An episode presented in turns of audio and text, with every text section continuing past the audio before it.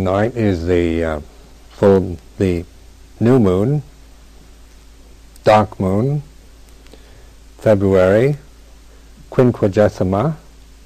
Tomorrow is the Chinese New Year's.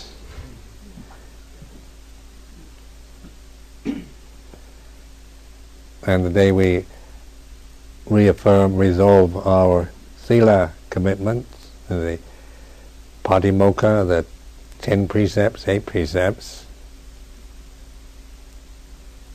And this, this morning the lay people, the Thai people came and uh, took the five precepts, offered the sanghadana, so that this is life of a samana, a person living the holy life, where one is, say, this is the these very lovely occurrences.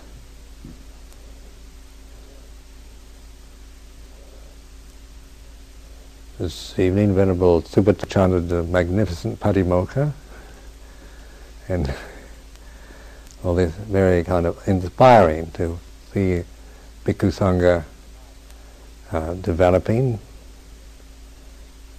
because uh, Venerable Subhato is was was not a Thai, it was was uh, ordained here in England. He's a son of the soil, as far as bhikkhus go, even though he's from New Zealand.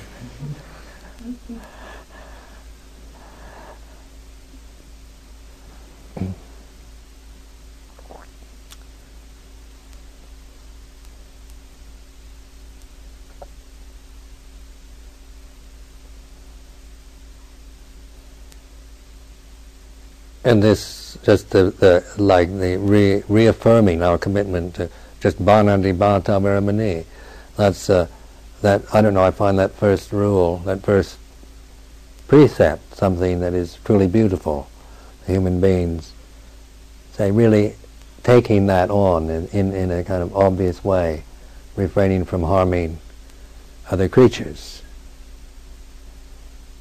So that is, even though you know we None of us are maybe are prone to murder or or physical violence, particularly as not is a wanting to do that or inclined toward that anyway.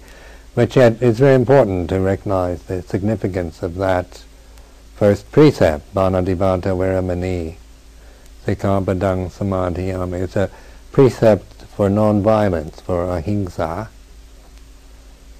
to to even to make it clear in our mind this is our intention for our life now to not harm, not intentionally harm others.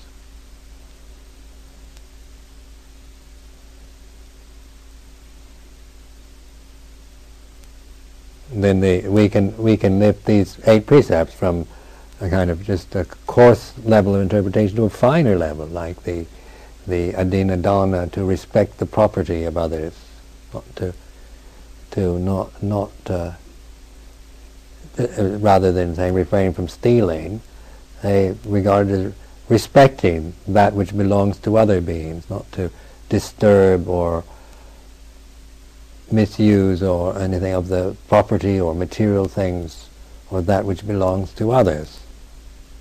Is a way of making that uh, something very definite in our consciousness. A brahmacharya, vow of celibacy. A time where there's so much concern. You read the newspapers, everybody's concerned with with AIDS and these kind of venereal diseases and, and the, the whole total misuse of sexuality that has taken place over the past few decades, where people have just uh, been totally irresponsible and uh, just seeking pleasure from sexual uh, activities uh, without regard to the consequences. So we have uh, moral dilemmas about abortion and and uh, and then the um, various diseases and problems that arise and how to how to solve these problems. How to what should we do? And uh, trying to promote the use of condoms and all kinds of prophylactic measures to be able to still do everything you want without having to restrain yourself, or pills and all that, so, so that you to prevent pregnancy and and so and uh, so that one won't have to have an abortion or have a baby. But really, when we consider our life as human beings, it's more skillful, isn't it? This is a more skillful way to live, uh, where we're we're we're not uh, going to say we're refraining from intentional sexual activities where we're taking on the responsibility for our existence and not not going to involve others or uh, even exploit our own bodies for that kind of pleasure. So a brahmacharya is a is a rather ennobling uh, precept. Lifts us up when we to us is not concerned about the we're not uh, involved with all the controversies and the inevitable problems that arise out of, say, the present time when people don't know what to do about it. What is most never even mentioned is any kind of moral uh, position at all. it almost seems to be something you just don't mention in any way about, about say, it's like celibacy is, is never even considered as a possible way of life. And yet, I mean, understandably, for worldly people that are living in materialist society, that it, it does. It's, it is an impossible uh, expectation of anyone. But it is possible for those interested in the holy life. That it is, it is the, the potential and possibility of our, in our human existence to be celibate to be chaste, to not say to be responsible, to be responsible and to not misuse or exploit sexuality and refrain from it, developing the the the meditation, the holy life, and the restraint necessary for realization of truth. So that's very inspiring to see people, young people, and uh, healthy people, all that, who are willing to they give up those pleasures. Those are very pleasurable, isn't it? Sexual uh, sexuality is extremely pleasurable, and uh, those just the the uh, endless kind of entertainments and sensual delights that that are just outside there, just in London, just waiting,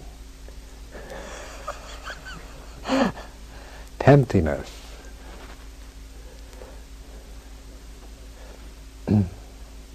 and yet to place one's, say, one's, one's uh, goal above all that is something to that I certainly respect enormously and and uh, encourage. And it's not anything the government can impose. I mean, it would be wrong for Mrs. Thatcher to say everybody has to be celibate. it caused quite an interesting reaction.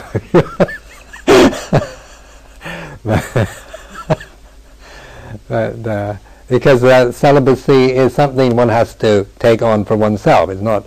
It's not something that that can be forced on. It, it, it becomes. A, it is not chastity anymore. It's a tyranny if it's forced on somebody.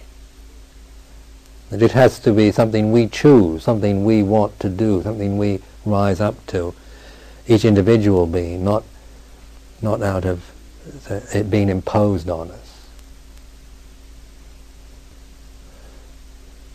So you don't want to go back to some kind of puritanical position of thou shalt not, and the, you'll spend the next uh, 84,000 eons in fiery hells burning in absolute pain for any kind of sexual enjoyment whatsoever. uh, bring, to bring fear and, and uh, uh into into one's mind. That we're not we're not trying to intimidate or frighten, but to encourage what is noble, what is what is beautiful in in our humanity. To encourage people to rise up to it.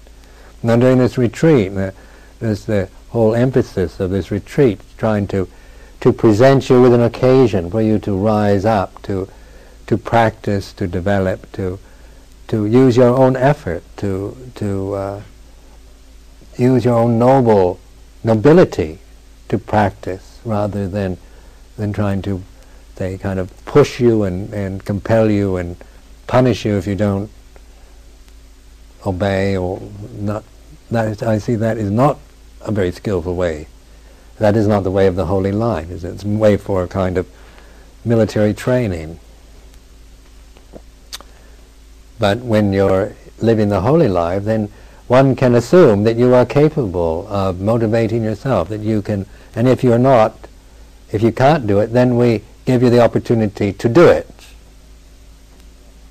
Because sometimes you you have a, people can have very low opinions of themselves, which are not really true at all. It's just they've may, maybe never had an opportunity or never felt that anyone trusted them enough or loved them enough to be able to do that.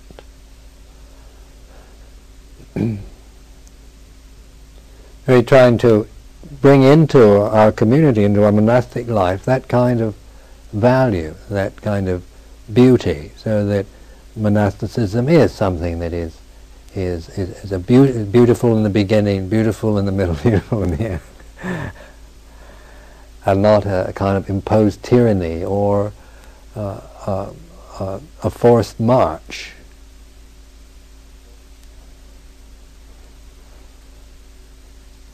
At this time, we one feels that the community is mature enough for that One doesn't think of any of you as being someone one has to kind of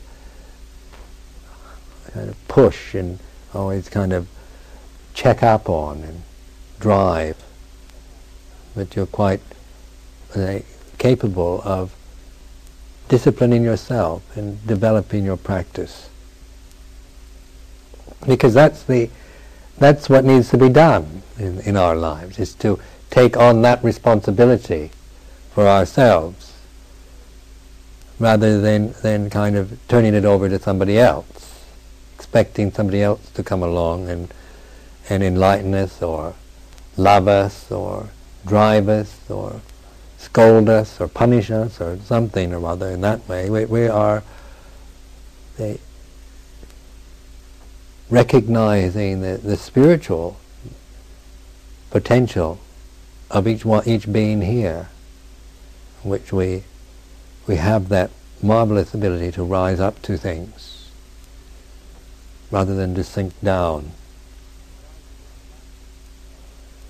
Now rising up doesn't mean isn't a kind of willful force thing, is it? It's it's being able to to go beyond, say, just uh, the inertia or the uh, habit tendencies of one's one's life toward uh, say something higher, something better. Learning how to, to just pay attention to your breath or to be able to sit straighter or longer or be more patient, be more forgiving, be more kindly, more with yourselves, with others. All of this say, is, is an effort, is the effort of rising up, meeting the occasion. It doesn't always mean, it doesn't mean in the sense of always having to succeed or or prove yourself, but the rising up to meet a situation in, in, a, in a generous, kind, wholesome, skillful way with mindfulness and wisdom. More and more we, we see that as possible, possibility for us, rather than the just being caught in the force of habit and lost in, in our realm of, of delusion.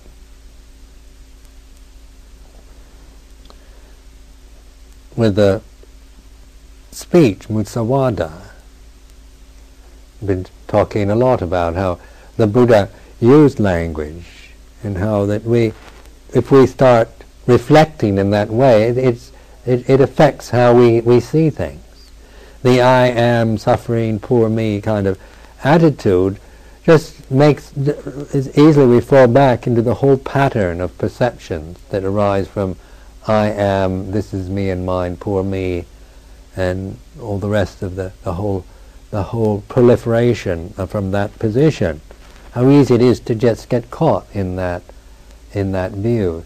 So that the skill, more skillful way of there is suffering, and there is anger, there is greed, there is delusion, there is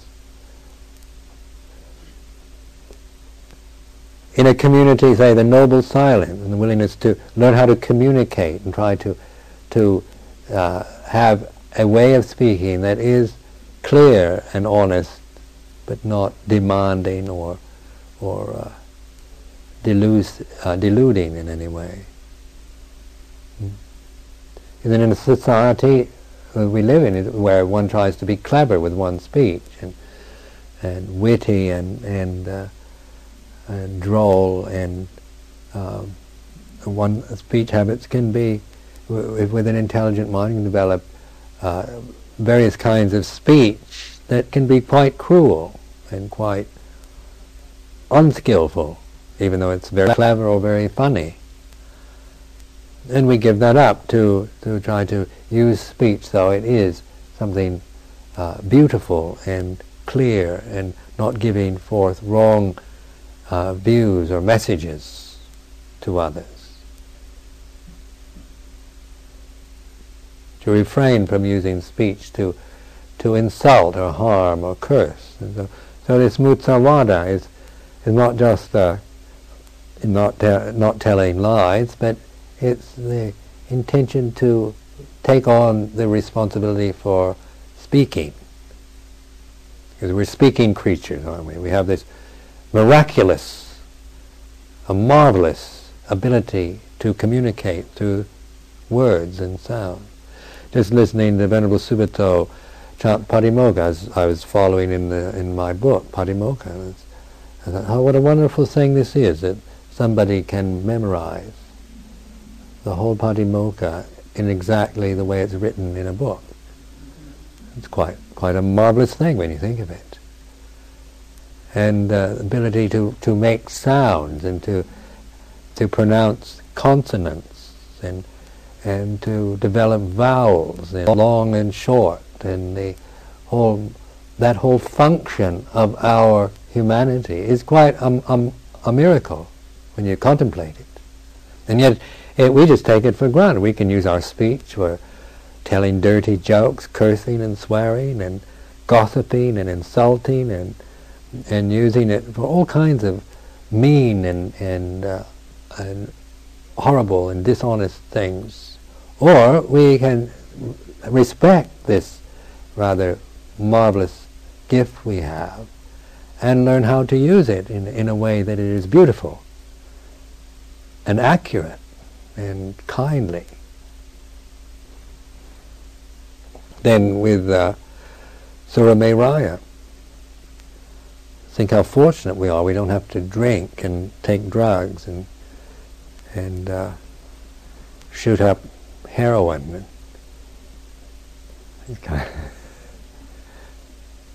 That's a whole kind of preta loka, isn't it? Now the drug problem in in the world, countries like this, uh, the states, and so on. There's tremendous concern over drug addiction.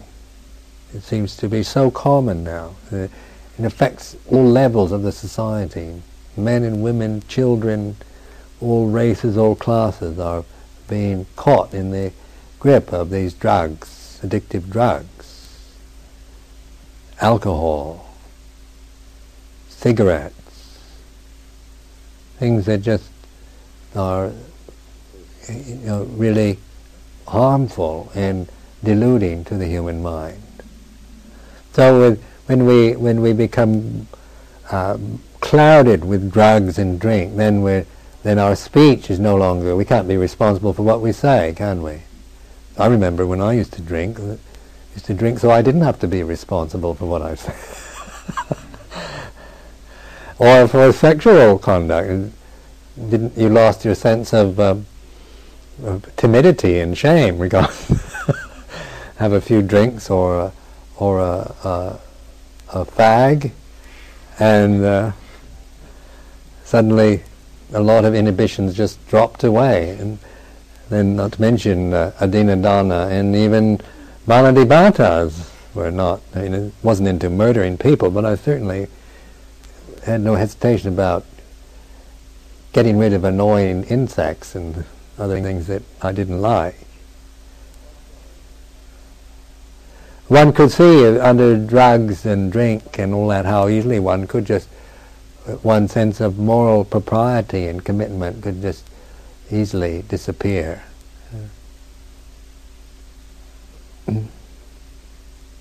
So now you find young people just prostituting themselves to get money to buy these, you know, even like people 12 years old, 13 years old, children, what we used to call children, or now I mean, involved in the most horrendous kind of uh, degenerate, degrading uh, activities through just not, not, not even, no one ever mentioned Surameraya Machabama Tatana to them.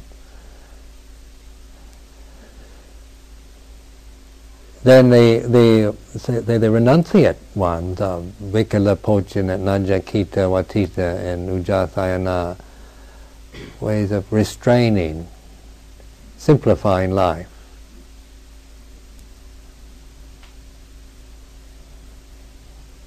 Not uh, say the, for human beings, isn't it? Uh, eating and dancing, singing, games, movies, TV, shows, uh, athletic games, and a whole lot. Uh, just uh, there's so much fun available to us at this time, isn't it? Just entertainments and and uh, truly pleasurable things to do. That whole realm of entertainment and pleasure seeking is covered in Najakita, that whole lengthy bit. And then Uccasayana, Mahasayana, and sleep. Have, you know, spend a lot of time in in uh, just sleeping in great comfort and warmth and the pleasures of comfort, sleep, uh, fun, games, excitements, shows and entertainments and eating. Now these aren't immoral, are they? Not saying that, that eating uh, dinner is an immoral activity, or dancing and singing, or having a absolutely fantastic bed that is so comfortable and high and marvelous nothing immoral about it, but restraining or renouncing extreme comforts and opportunities for distracting ourselves through these sensory pleasures. We, we're trying to uh, restrain and refrain from that so that we can observe. We can reflect. These are standards and precepts for reflection, for contemplation. They're criterions they're not rules from God. They're not the thou shalt not position, are they? They're not that. They're not thou shalt not do this, thou shalt not that. They are, each one of them say, I will, I intend to refrain from intentionally doing this. It's, it's a resolution. It's a, it's a, a precept that you, you're taking on, not something that that God is imposing on you with that if you don't do this you're going to be punished. So that as you rise up to these precepts, you're taking, you're, you're developing that, you're making that that re- resolution in order to have that in your mind to to use when you're tempted to to uh, say indulge in the force of habit impulses that one might be experiencing because most of us well, come from backgrounds which were where we were quite indulgent and and uh, where we were n- never really encouraged to refrain or restrain ourselves, but encouraged to indulge.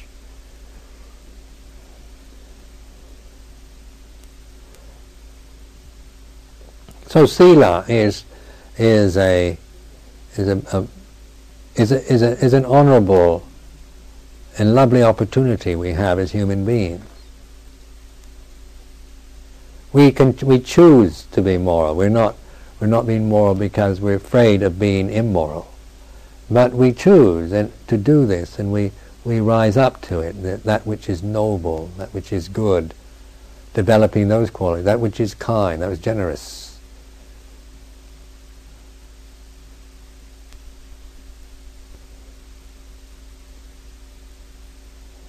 During this retreat, uh, I'm trying to to instill in your minds the suggestions of of practice and ways of looking at things, because they it's so easy to form opinions about practice and to think you understand what I'm saying because you, you have an opinion about it.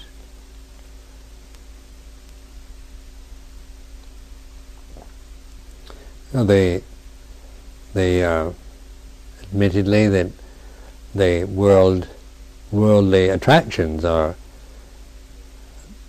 still strong and and uh, this is you know, what, in my reflections, it isn't even to condemn them, not that to kind of have a, a negative attitude towards even the, the, the worldly life.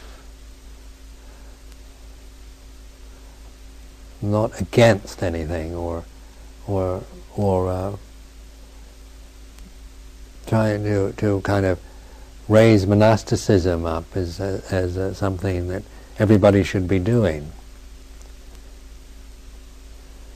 one can live a, a very good, wholesome, worldly life too. It's not just the prerogative of, of monks and nuns, is it? So that the that this is is not uh, sometimes lay people hear me think I'm a kind of uh, monk fanatic because of my because I emphasize the the value of this way of living.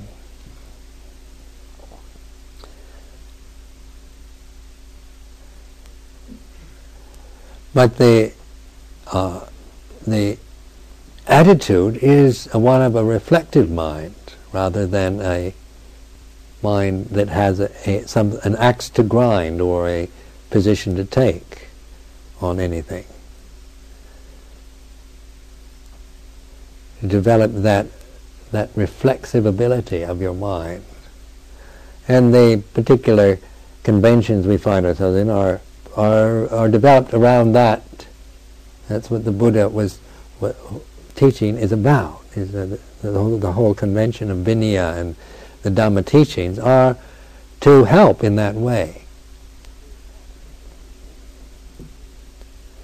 So some people will say, well, you can do it, you know, you can do it as a lay person, or you can, you know, this not not to deny that, but but uh, also uh, if you can't use the the lifestyle that is that is particular that is conducive towards that, what makes you think you have to do it in any other form? And this is the what you really what want to get you to look at is as that which wants something you don't have, or wants to get away from what you have. To be able to just watch that see that in yourself, that restlessness, discontentment, uh, movement of your mind. Because once you do that, and then of course it is very sometimes one doesn't want to give up yet. One still wants rebirths and happiness and worldly things. Fair enough. But don't. But I don't want you to go around thinking, say, lying to yourself, thinking, uh, you know, if you want to have rebirth and worldly things and, and happinesses and and uh, follow your own ways and all that, that's that's you're free to do that. It's your decision. But to to not uh, put, just delude yourself by thinking that you're doing something else. because the the uh, if if you really understand the teaching of the Buddha, then there's nowhere to go, nothing to do. Just, this is the way it is. Living a a life that is, uh, say, uh, for that kind of reflection.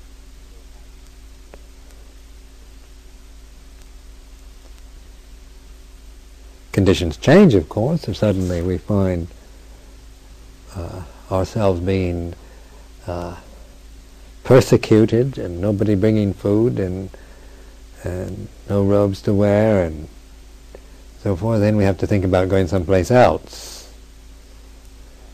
Just, but as long as uh, things are going along all right, then you can observe that desire to go somewhere else, or be somewhere else. There's that uh, movement of your mind to see that and recognize it for what it is.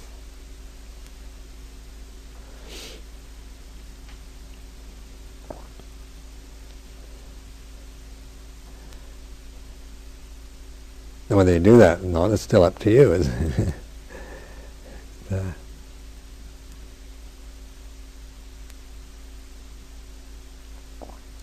when we death, the word death, is dying to yourself, is dying to the moment, the ending, the cessation.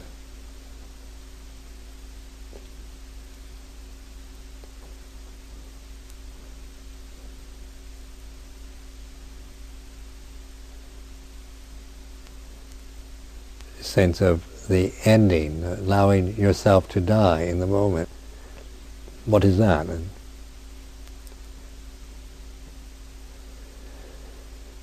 cessation, the ending.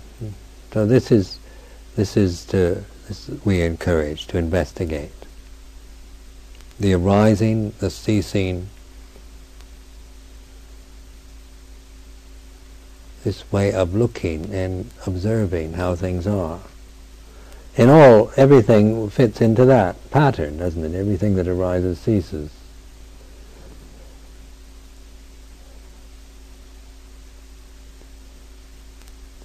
So that they, in, in our life, it's just the, the day-to-day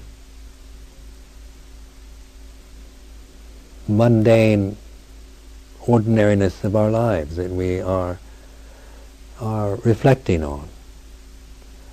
Since we can't dance and sing and go to shows, go to the pub, go to the football game, uh, go to restaurants and and uh, all these uh, pleasures of the world, since we can't dis- dis- distract ourselves so easily, then we then the ordinariness of our life becomes more significant, doesn't it?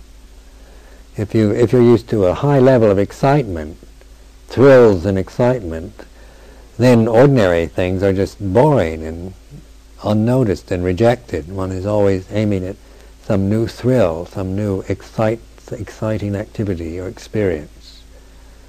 The monasticism is is is a, is a boring lifestyle and it's it's just a, a routine, doing the same thing, of uh, doing the, the the getting up in the morning, putting on the robes, and onward to going to bed at night. We're not aiming at having exciting things to do or distractions because we our way is to is to meditate to to be aware of the way things are as, just in ordinary living in breathing consciousness feeling.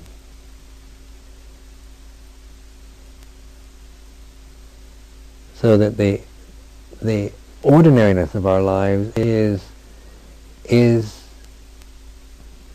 realized and we're no longer trying to find and follow the extraordinary anymore, the extremes. It's only through calming down and through through restraint and not following restlessness and and uh,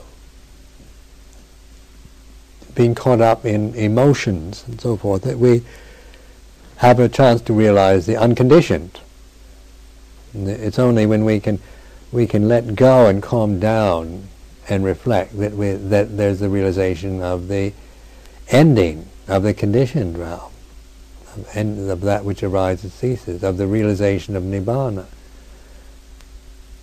There's no way you can, can realize nirvana by striving and trying to attain and achieve and, and be caught up in the arising side without letting go of that. The realization of letting go of the samudaya, or the arising, and to witness the cessation of the, that which has arisen. And the true peace that one realizes through allowing things to be as they are, letting that which arises ceases. No longer are we somebody who has to get somewhere, do something, get rid of something, change something. When we're when we're caught in the in distracting ourselves with pleasures and all that, then we're somebody. I'm somebody that has to find happiness or have success or become something. And no matter what, no matter how much excitement, pleasures I might experience, I have to have more than that. They're never, they're never content with even with, with, with the excitements and the adventures of life. They don't content us. They just make us uh, caught in that movement of having to have more and more. Until you get kind of burnt out, and then you then you go to the opposite extreme where you just break down or or uh, just crash out or just fall asleep, get drugged, drunk, so that you can just not exist because you, you, you, you're tired and worn out from all the excitement and thrills and pleasures and stimulation. You can only have so much excitement and then it gets, you can't bear it anymore. Have to be excited continuously. That's a, that's a hell realm, isn't it? Where there's just nothing but excitement one moment after another. Imagine it, what that would be like. Like this all the time, a state of continuous excitement noticing on in in the, my sister's home in California, they have Americans have these uh, all these television stations and cable things, so where you can sit and you can just have some like seventy or so,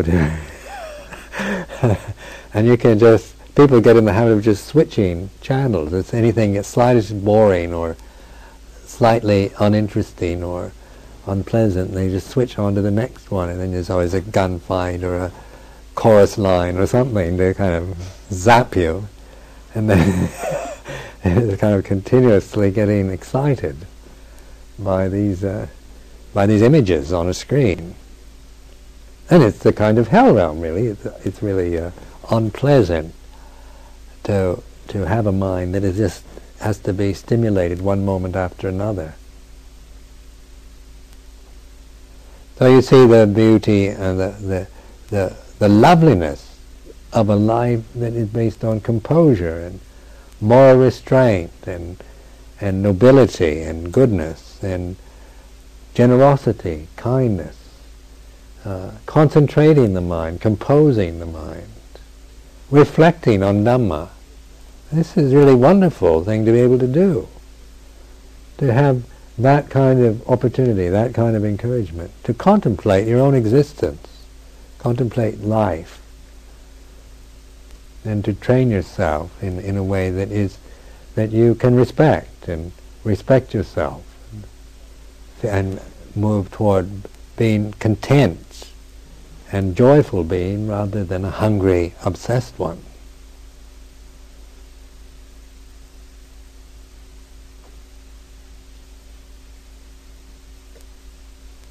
This evening we have the all-night sitting, and uh, so you have opportunity this evening to be content the whole night.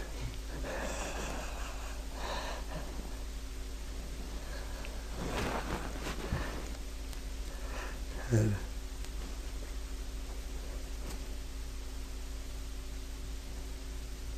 think I'll not say any more this evening.